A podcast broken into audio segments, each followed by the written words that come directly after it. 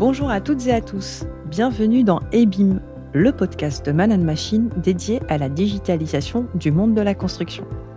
Je m'appelle Siama Mokran et pour cette deuxième saison, je vous propose de repartir à la découverte d'initiatives inspirantes autour du BIM et du digital. Je vous partagerai des récits de projets, des retours d'expérience, des conseils avisés sur une thématique d'actualité.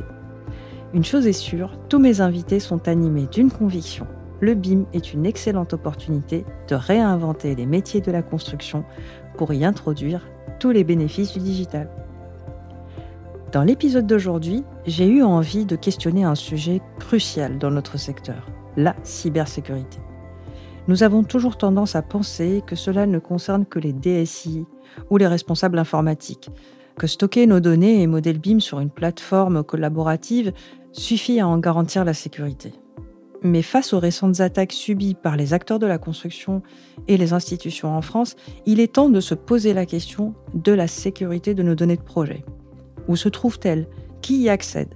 Que deviennent-elles une fois le projet livré? Y a-t-il un traitement spécifique des données dites sensibles? Denis Boudy, mon invité d'aujourd'hui, est en charge de l'activité de cybersécurité chez Ingérop. Il nous fait découvrir un univers qui fait froid dans le dos.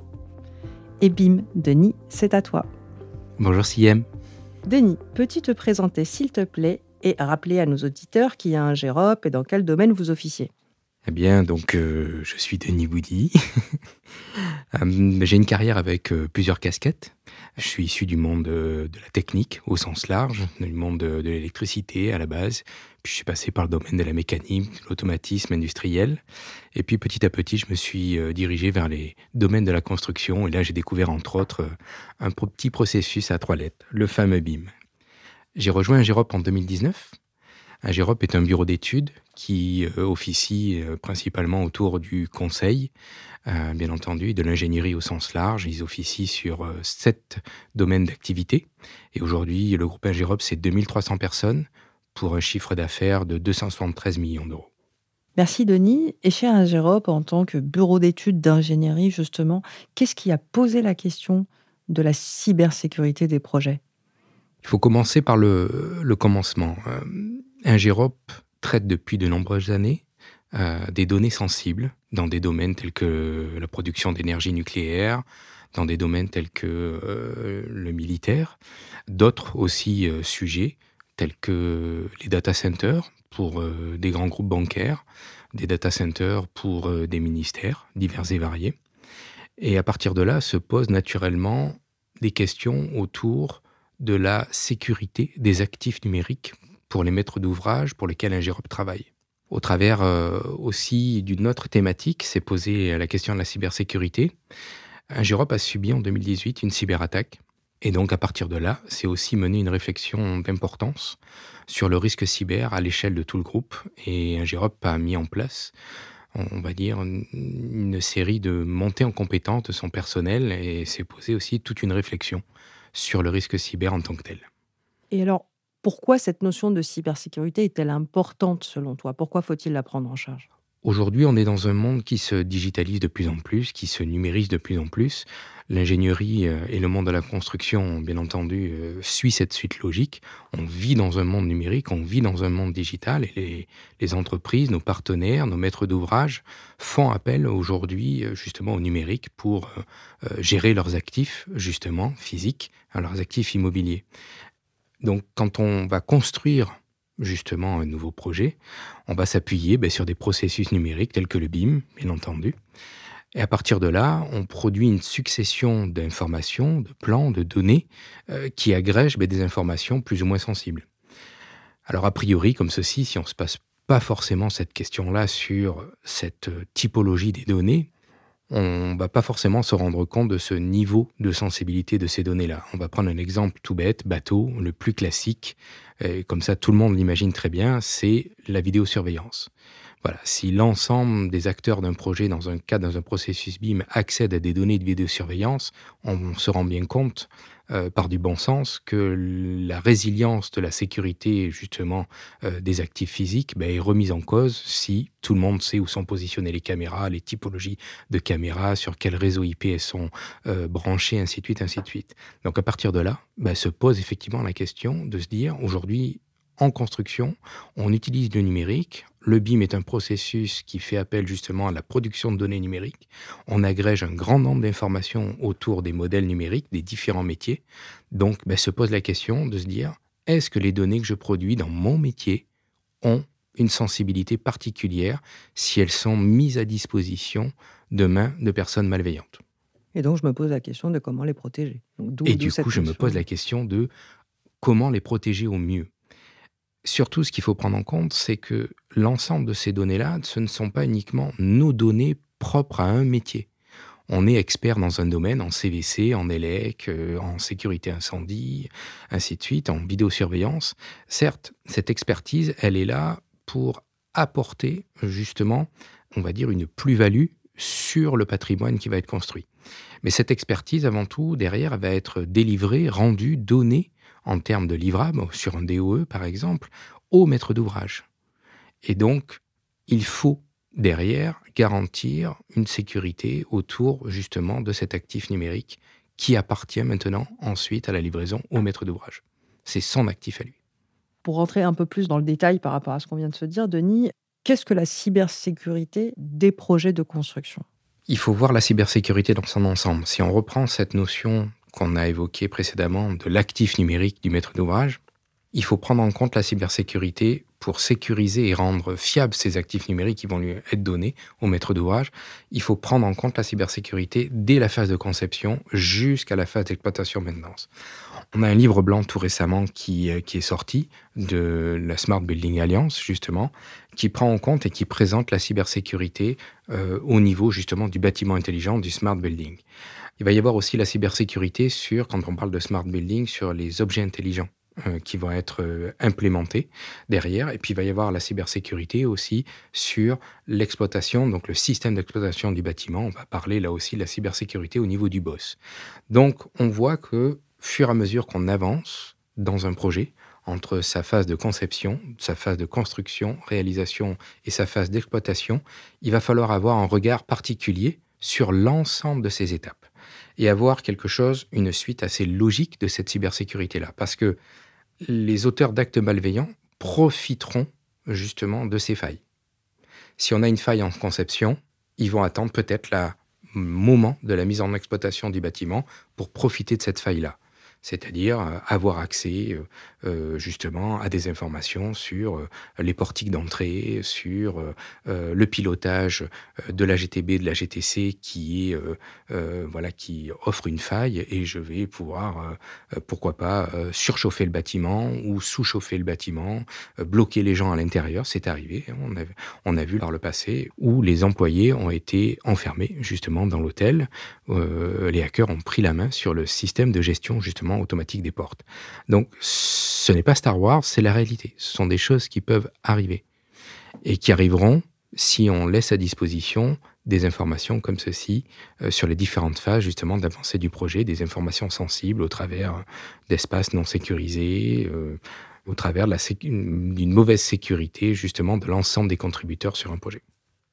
En fait, ce que tu es en train de nous dire, c'est qu'il faut prendre en compte cette notion de cybersécurité dès le démarrage d'un projet et, en fait sensibiliser l'ensemble des équipes euh, à ce sujet-là euh, dès la phase conception et, aux différents interlocuteurs qui vont intervenir sur le projet tout du long. C'est exactement ça. Dès 2020, par exemple, euh, l'éditeur PwC émettait un livre blanc où ils sensibilisaient justement dans le domaine de la construction. Ils accompagnent les acteurs de la construction aussi dans la transformation digitale et dans leur sécurité de, leur, leur, de leurs actifs numériques.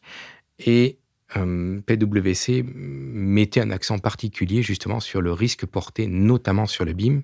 Alors pourquoi? Bah, Tout simplement, nous sommes dans un processus de production de données numériques avec de multiples contributeurs sur de multiples facettes des métiers du bâtiment. Et donc le risque est d'autant plus euh, important justement si on n'a pas un regard particulier sur ce niveau de sensibilité des données. Et alors aujourd'hui, donc tu parles du BIM, hein, bien sûr, qui est une porte d'entrée quand même à des données. Enfin, tu m'avais évoqué cette notion de données concentrées, c'est-à-dire qu'en fait, on concentre les données à un seul endroit, mais on sait aussi qu'il y a plusieurs formes de cyberattaques. Alors, quels sont les risques de cyberattaque que vous avez pu identifier avec ton équipe? Et est-ce que tu peux nous en donner quelques exemples, justement? Aujourd'hui encore, malheureusement, par un manque de formation de chaque collaborateur, de chaque entreprise, euh, on a les attaques classiques. Hein, par euh, les attaques par ransomware, les attaques euh, de, via, via du phishing, donc du classique, hein, donc des emails frauduleux que vous recevez sur vos adresses de messagerie professionnelles, personnelles, des SMS frauduleux. Aujourd'hui, de plus en plus d'attaques arrivent et passent justement par l'usage du, smartphone. ça, ce sont les, les, les, plus connus. Alors pourquoi ce sont les plus connus? Ben Parce que on a un manque de formation et les hackers profite justement de notre manque de formation, de nos manques de sensibilisation pour pouvoir encore officier via ce type d'attaque. Euh, on anticipe la vision, c'est-à-dire qu'une fois que tout un chacun sera euh, monté en compétence sur ces sujets-là, ben, euh, les hackers vont devoir trouver une autre porte d'entrée. Je, je, donne une image souvent, je transpose les hackers sur des lions. Donc les lions rôdent sur nos, devant nos clôtures de chaque entreprise et cherchent une faille dans la clôture, justement une petite ouverture, une brèche dans cette clôture pour venir bah, nous manger, euh, donc manger l'ensemble des données qu'il y a mangé dans une, dans, une entreprise. Donc les lions rôdent en permanence. Et les lions rôdent, eh ben, ils cherchent aussi des nouveaux principes d'attaque. On, parle tout à l'heure, euh, depuis tout à l'heure justement, d'actifs numériques, de la valeur de ces actifs numériques. Donc il faut bien comprendre que quand il y a une attaque par ransomware, il cherche à vous dérober des informations, à vous dérober de la donnée. Et l'objectif pour dérober cette donnée-là, qu'est-ce qui les motive? Ben, C'est la valeur que va avoir cette donnée-là. Alors ça va être vos informations bancaires, ça va être euh, des informations sur vos cartes bleues, ok, des informations euh, sur votre carte d'identité, votre compte de sécurité sociale, parce que tout ça, derrière, ils vont pouvoir le revendre, le monnayer. Hein, euh, quand un grand hôpital parisien se fait attaquer, on va retrouver ben, l'ensemble des données en vente à 3 dollars, 4 dollars, justement la carte d'identité ou le numéro de passeport ou des informations sur un passeport, ainsi de suite. Donc c'est ça la valeur ajoutée. Grosso modo, on sait très bien que la rançon n'est quasiment jamais payée parce que c'est pas le but. Il faut pas, il faut pas les alimenter, il faut pas leur donner des moyens. Mais c'est un petit peu un nuage, un écran de fumée. Hein. C'est le ça, c'est le sommet de l'iceberg. C'est pendant qu'ils vous occupent, euh, parce qu'ils ont bloqué justement votre système informatique avec cette notion de rançon et au déblocage de votre système informatique. Eux, ça leur a laissé le temps de mettre en vente justement sur euh, justement le dark web, le deep web, euh, ces informations-là. Donc ça, c'est la réalité. Alors Denis, juste euh, rapidement, donc tu as évoqué deux ou trois termes euh, un petit peu techniques. Hein. Donc je reviens sur le phishing, le ransomware, euh, le dark web, le deep web. Est-ce que tu peux nous expliquer un petit peu ce que sont tous ces concepts peu C'est un peu comme le BIM, c'est des nouveaux vocabulaires. Il faut apprendre un petit peu tout ça, effectivement. le ransomware, ou dans la langue de Molière, le rançongiciel, donc euh, c'est un logiciel, si vous voulez, un malware qui va être déployé à votre insu sur votre poste de travail, par exemple, et puis euh, ensuite derrière, qui aura pour objectif de déployer un logiciel qui va crypter vos données. Hein. c'est une méthodologie, donc c'est une méthodologie d'attaque euh, pour arriver à aller justement remonter, par exemple, soit sur votre poste de travail, crypter vos données sur votre poste de travail, et puis vous aurez un joli message d'accueil en vous disant voilà, l'ensemble de vos données de poste de travail sont cryptées. Si vous payez pas cette rançon, eh ben, je vous donnerai pas le code vous permettant de décrypter, de à nouveau accéder à vos actifs numériques. Euh, ça se ce type d'attaque en général peut s'opérer à l'échelle d'un poste de travail, mais aujourd'hui, ce qui intéresse le plus, et c'est ce qu'on entend parler le plus souvent quand on a des attaques à grande échelle qui font la une euh, des journaux télévisés, euh, ce type d'attaque va passer potentiellement par votre smartphone, ce petit logiciel, ou par votre poste de travail via votre boîte mail, et va remonter via le réseau et aller crypter les données du serveur pour avoir un impact plus grand bien entendu, et que euh, la rançon soit d'autant plus justifiée si l'ensemble d'un système d'information d'un hôpital est totalement crypté ou euh, une grosse entreprise du monde de la construction est cryptée. Euh, effectivement, ça empêche les employés de travailler puisqu'on va mettre, entre guillemets, on va couper l'accès euh, global à, son propre système d'information de manière à essayer de, faire en sorte que le rançongiciel ne soit pas déployé sur plus de postes de travail, plus de serveurs encore, il fasse encore plus de mal. Le phishing, euh, c'est le principe du, mail frauduleux. Hein. C'est un mail qui va se faire passer, par exemple, pour votre banque, euh, pour l'assurance maladie. Alors en ce moment, c'est par exemple, c'est souvent Chronopost en ce moment. Tiens, voilà, oh, euh, il y a eu un problème de livraison sur votre colis. veuillez vous connecter. votre colis est plus gros que d'habitude et il faut rajouter 11 euros. voilà, alors ça paraît ridicule comme ceci, donc on va payer les 11 euros pour bien recevoir le colis qu'on soi-disant on, attendait. Alors comme il y a beaucoup en ce moment de, ventes par Internet, on reçoit souvent beaucoup de colis. Et si on n'est pas euh, attentif justement à ce type de message, ce sont des, mails très bien construits, ceux qui fonctionnent. Hein, y en a qui fonctionnent beaucoup moins bien, où il y a beaucoup de fautes d'orthographe, où on repère tout de suite l'arnaque. Mais ceux qui sont très bien construits, tout y est, tout va bien. Voilà, euh, le logo est correct, c'est bien écrit, il n'y a pas de faute d'orthographe. Euh, euh, on vous demande de cliquer là, le, message est super cohérent, et là vous tombez, vous tombez dans le panneau. et là, l'objectif, c'est de récupérer vos coordonnées bancaires ou de récupérer tout autre type d'information. Et alors, ce fameux dark web et deep web, ah ben là, on va dire, c'est le côté obscur du web euh, où on va pouvoir ben, euh, retrouver euh, justement des bases de données qui vont être mises en vente, qui vont être, voilà, les hackers vont, vont, proposer, proposer d'acheter justement ben, ces bases de données où on va retrouver des informations qui ont été exfiltrées justement via ces attaques par rançongiciel, par exemple. Euh, et, ça va vous permettre euh, ben, d'accéder justement à des sources d'informations sur des carnets d'adresses, des numéros de carte bancaire, mais aussi des plans. Tout récemment, là, c'est pas plus tard qu'en début de ce mois de mars, euh, il y a des sites internet basés sur ArcGIS notamment euh, qui ont été euh, défaussés et les hackers ont récupéré à peu près quelques, quelques gigas d'informations sur des plans justement d'administration américaine, de sociétés américaines avec des informations sur les employés, adresse email, téléphone, localisation. Donc ce sont des sources et on allait vérifier ça. Euh, nos équipes sont allées, sont allées voir. On a réussi à identifier euh, le compte Telegram euh, des hackers, du groupe des hackers en question. Et effectivement, on s'est procuré des plans très facilement, puisqu'ils donnent des exemples, justement, des plans. Et là, on a, on a trouvé le plan, justement, de la mairie d'Orlando, notamment.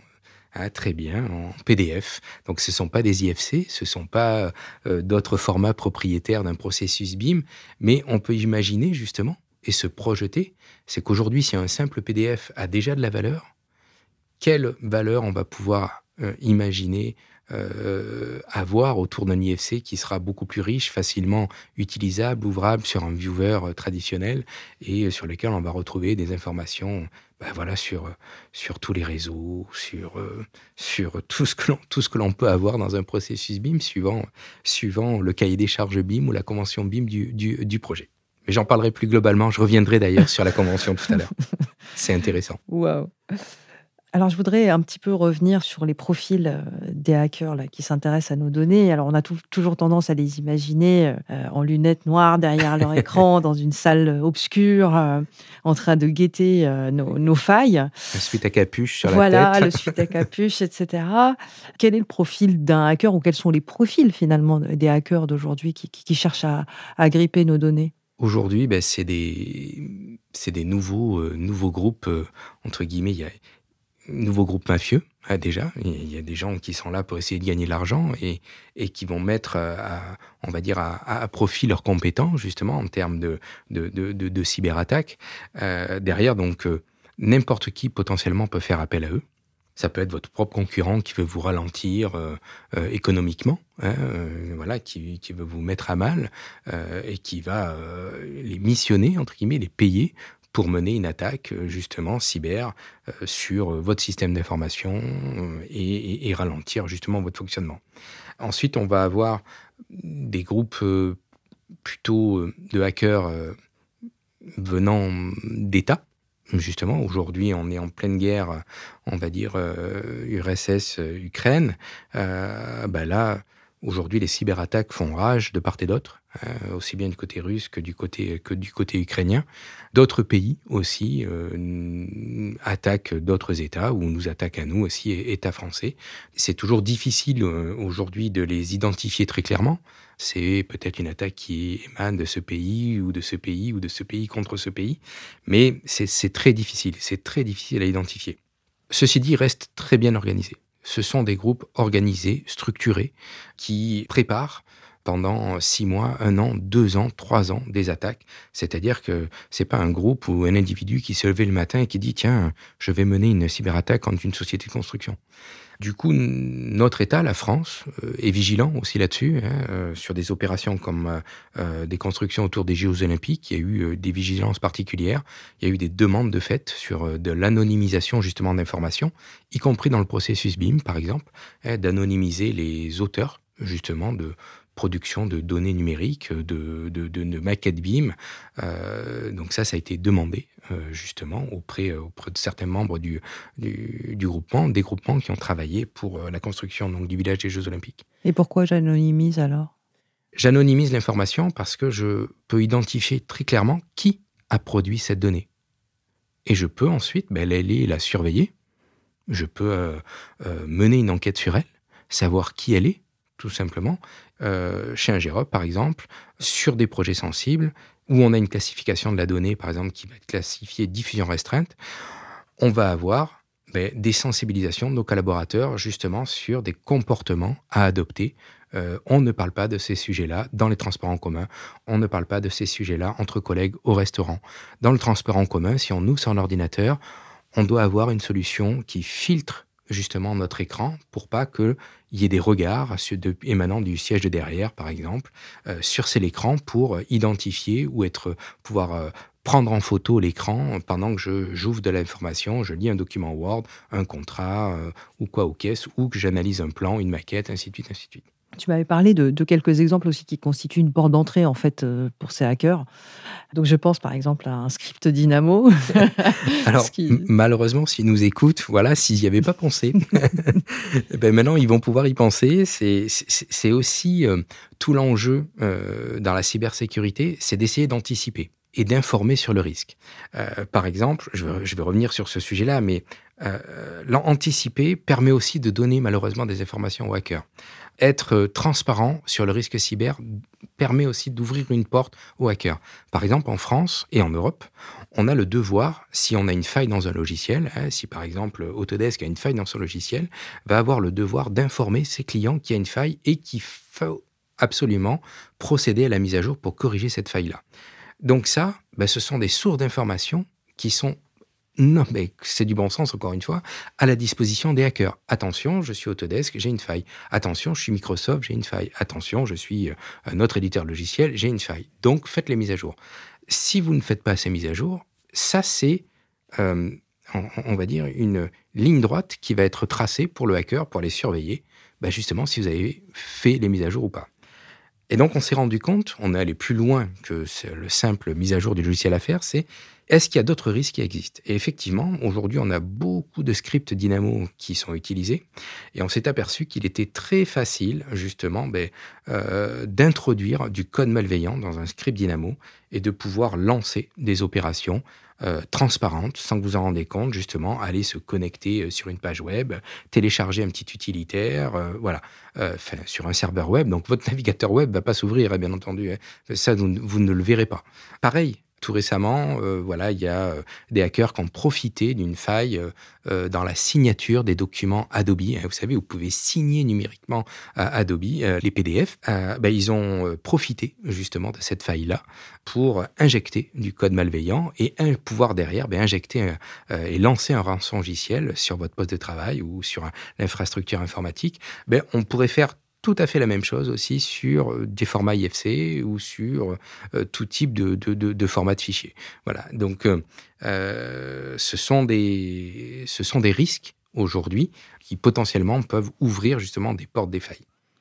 Et alors, qu'est-ce que ça peut avoir comme conséquence aujourd'hui sur une entreprise? À part le fait de la mettre à genoux pendant quelques heures, on va dire, ou quelques jours. Alors, il faut imaginer, voilà, si mon bâtiment brûle, que mes serveurs brûlent, qui était dans, dans l'entreprise. Qu'est-ce qui se passe? Comment je redémarre l'activité?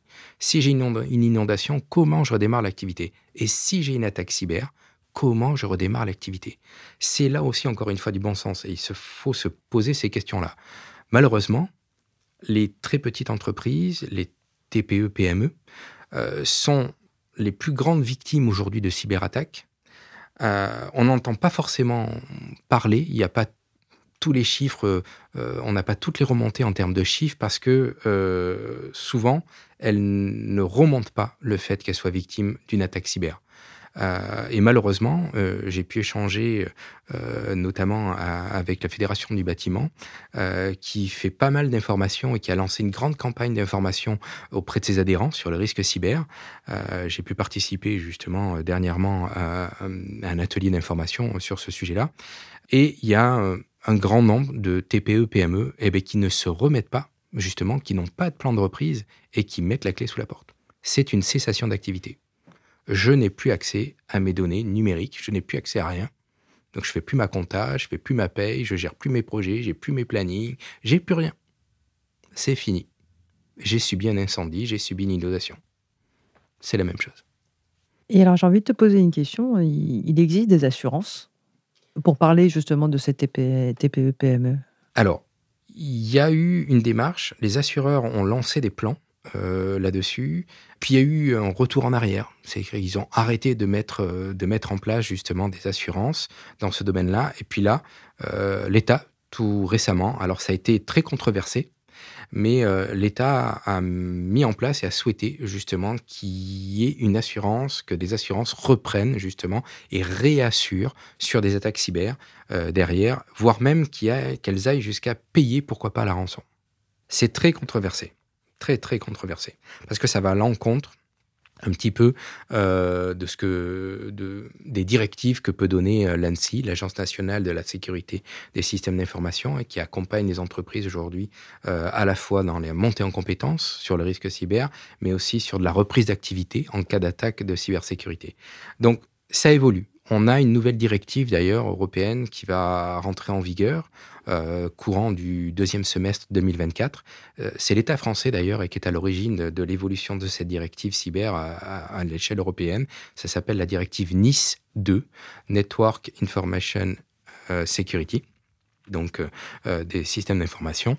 Et on va voir arriver des directives, on va dire un durcissement justement des directives en termes de cybersécurité euh, principalement sur ce qu'on appelle des secteurs sensibles. Donc, euh, il va y avoir 23 secteurs d'activité déclarés comme sensibles.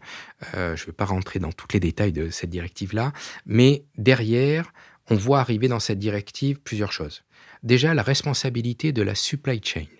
Donc, tous les prestataires qui vont dépendre, justement, et donc on va, l'ANSI est en train de traduire cette directive sur une loi euh, justement française. Chaque pays va, euh, est en train de faire ça pour une entrée en vigueur, comme j'ai dit, deuxième semestre 2024. Euh, et ce qu'on voit, c'est que la supply chain va porter autant de responsabilités. Hein. donc vous prenez le secteur d'activité, je ne sais pas, de la production d'eau, voilà, qui va être concerné. Ce sont des secteurs sensibles.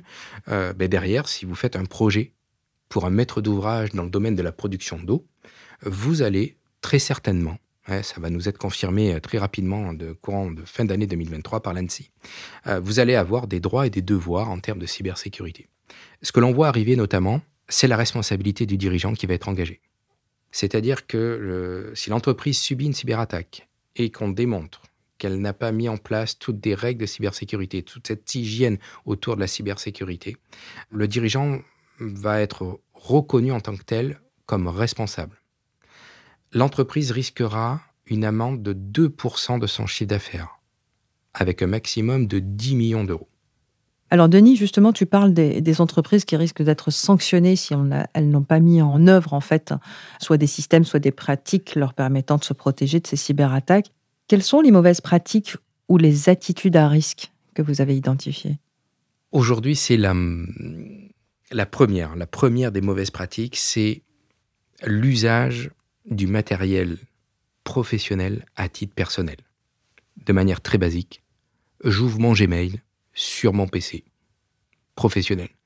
Ou tout simplement quelqu'un qui se fait passer pour un collègue à vous, tiens, j'ai mon neveu qui recherche du travail, voilà son CV, et vous avez dans le fichier PDF justement un fichier PDF corrompu avec un malware à l'intérieur, et vous ouvrez le PDF parce que vous allez rendre service, parce que vous avez bon cœur, et là, c'est parti, et l'attaque, l'attaque est lancée. Et de toute façon, dans la plupart des attaques aujourd'hui, euh, la faille, c'est nous, c'est l'homme. C'est ce qu'on c'est ce qu'on rencontre, c'est ce que toutes les études montrent aujourd'hui. La faille, c'est nous. Euh, et encore une fois, je rebondis et je redis encore une fois la même chose, mais euh, les hackers profitent de notre manque de formation sur ces sujets-là. Tu m'avais parlé aussi de cette notion d'héberger ces données sur des environnements euh, concernés par du Patriot Act ou des petites notions un peu qui sont éloignées de, notre travail au quotidien. Oui, on pense que c'est Star Wars, encore une fois, que c'est la guerre des étoiles. Euh, oui, il y a des réglementations, et, notamment dans le cadre de, de, Nice 2, la directive européenne dont on parlait euh, précédemment, elle va faire et elle va donner des directives complémentaires sur le fait de se dire, voilà, aujourd'hui, les données que l'on produit, il ne faut pas être naïf, elles peuvent intéresser tout un chacun euh, parce que ces données-là ont une valeur. Et donc, on ne peut pas, une donnée euh, qui va euh, concerner un réseau de gaz, par exemple, ne peuvent pas être stockée n'importe où, sur n'importe quelle plateforme, dans n'importe quel état. Ça peut intéresser quelqu'un. Voilà. Quelqu'un va avoir un droit de regard. Euh, les Américains, depuis de nombreuses années, justement, ont mis en place le Patriot Act. Et quand vous utilisez euh, des plateformes de stockage qui dépendent du droit américain, que vous utilisez des logiciels qui dépendent du droit américain, eh bien, vous avez des agences gouvernementales qui s'octroient le droit, voilà, et vous ne pouvez pas les empêcher d'accéder à vos données, potentiellement. Donc, il faut remettre ça dans le contexte un petit peu euh, géopolitique dans lequel on vit aujourd'hui, euh, ne pas être naïf justement sur ce contexte géopolitique, et nos données aujourd'hui professionnelles euh, intéressent toujours et intéresseront toujours quelqu'un. Donc ces données-là, il faut se poser la question, c'est quoi le degré de criticité, de sensibilité de ces données-là, et où je la stocke et comment je la stocke. Voilà, comment je la stocke, comment je la mets en partage avec mes partenaires, avec les maîtres d'ouvrage, voilà, comment je travaille cette donnée-là, comment je, je fais vivre cette donnée-là.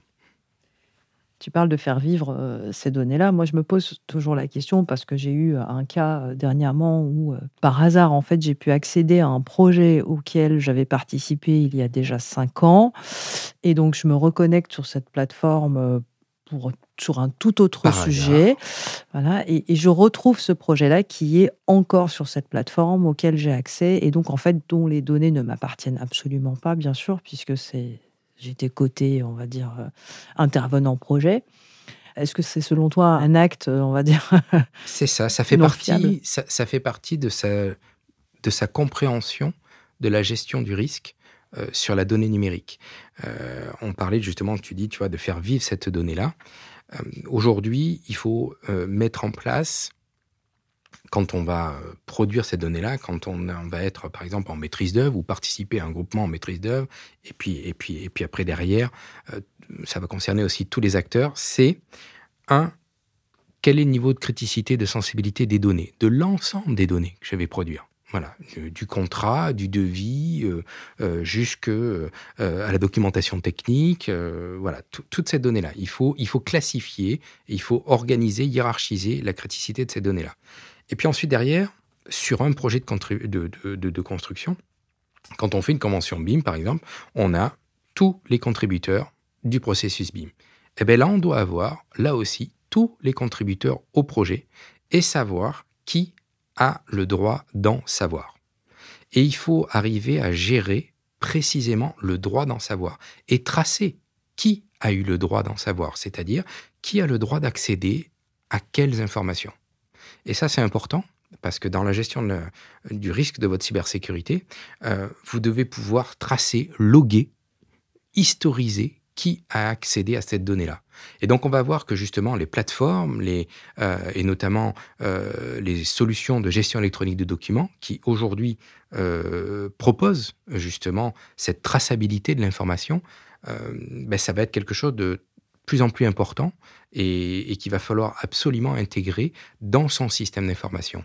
Est-ce que dans, dans, dans, ta mission, dans cette entité que vous avez chez Ingerop, est-ce que vous avez identifié des outils euh, qui nous permettent aujourd'hui, euh, au-delà de la sensibilisation, bien sûr, des équipes. Hein, je pense que de ce que tu dis, c'est que même les équipes projets doivent être vraiment extrêmement sensibilisées à ça et ne pas se jeter ou jeter leurs données dans n'importe quelle plateforme à n'importe quel moment et se soucier surtout de comment leurs données vont continuer à vivre et où est-ce qu'elles vont atterrir. Mais côté outils aujourd'hui, de quoi je peux m'équiper justement pour pouvoir un peu me protéger de ce risque? Alors, des outils, il y en a, il y en a beaucoup. Euh, avant de parler des outils, je reviendrai dessus. Il y a d'abord, j'aimerais évoquer les, bonnes pratiques. Les bonnes pratiques à avoir, c'est, euh, on l'a dit, hein, usage personnel et professionnel euh, voilà, à, prendre en compte. Donc, je n'utilise pas mon matériel professionnel, mes moyens, mon téléphone professionnel, mon, PC professionnel pour des usages personnels. Ça, c'est à prendre en compte. Voilà, c'est dans le cadre de la formation. Ensuite, il y a le maintien à jour de son antivirus, le maintien à jour de son système d'exploitation. Voilà, je remets pas plus tard tout ça. Euh, ce n'est pas que pour faire beau, que pour avoir des nouvelles fonctionnalités. On corrige à chaque fois des failles, des portes d'entrée justement. Euh, on, va réparer les clôtures pour éviter que les lions rentrent. À, chaque fois, c'est ça. Et ça, c'est aussi bien valable euh, sur son poste de travail que sur son smartphone.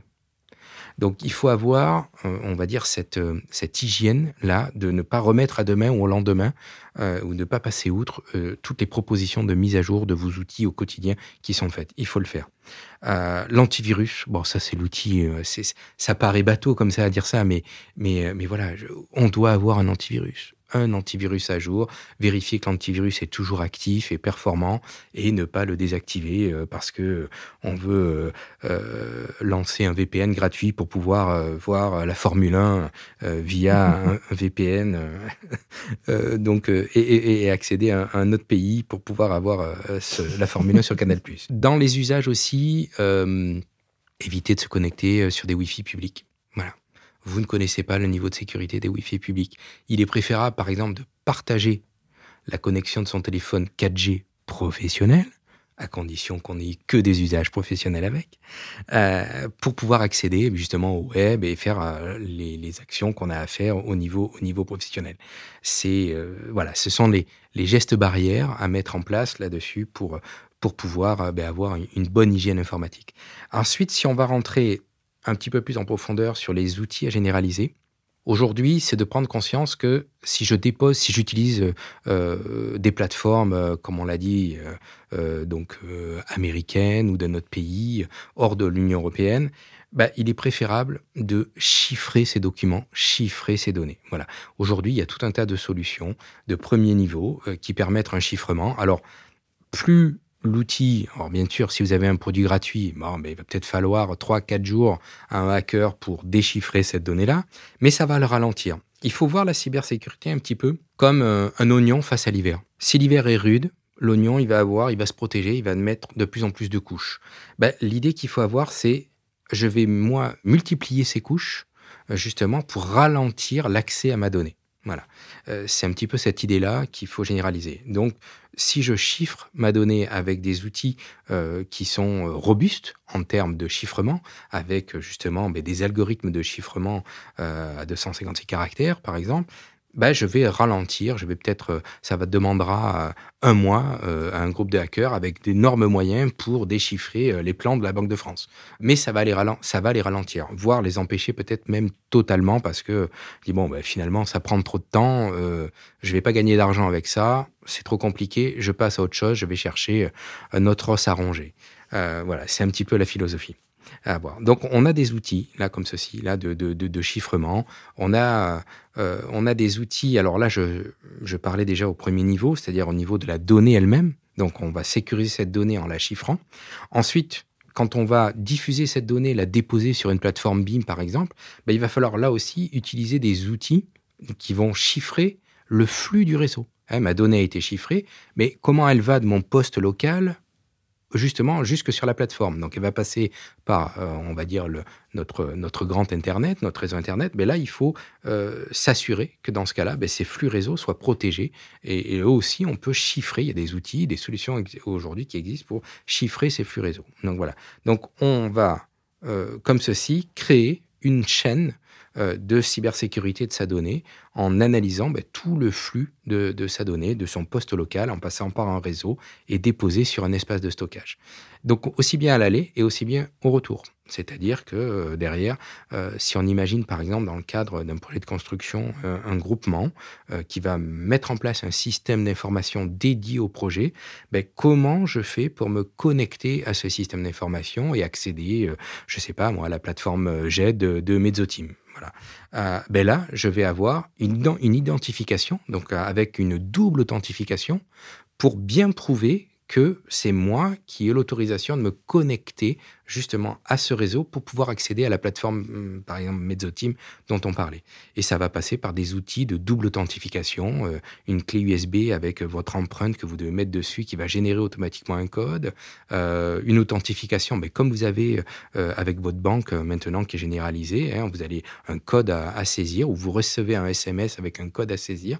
Voilà. Alors ça peut paraître contraignant, mmh. mais Aujourd'hui, c'est primordial et il faut l'accepter. Voilà. Mon épouse râle tout le temps. Oh là là, il faut toujours que la banque me demande des codes, des codes, des codes, des codes. Voilà. Je dis, mais comme ça, on est garanti de ne pas se faire hacker, euh, justement, et voler euh, notre argent.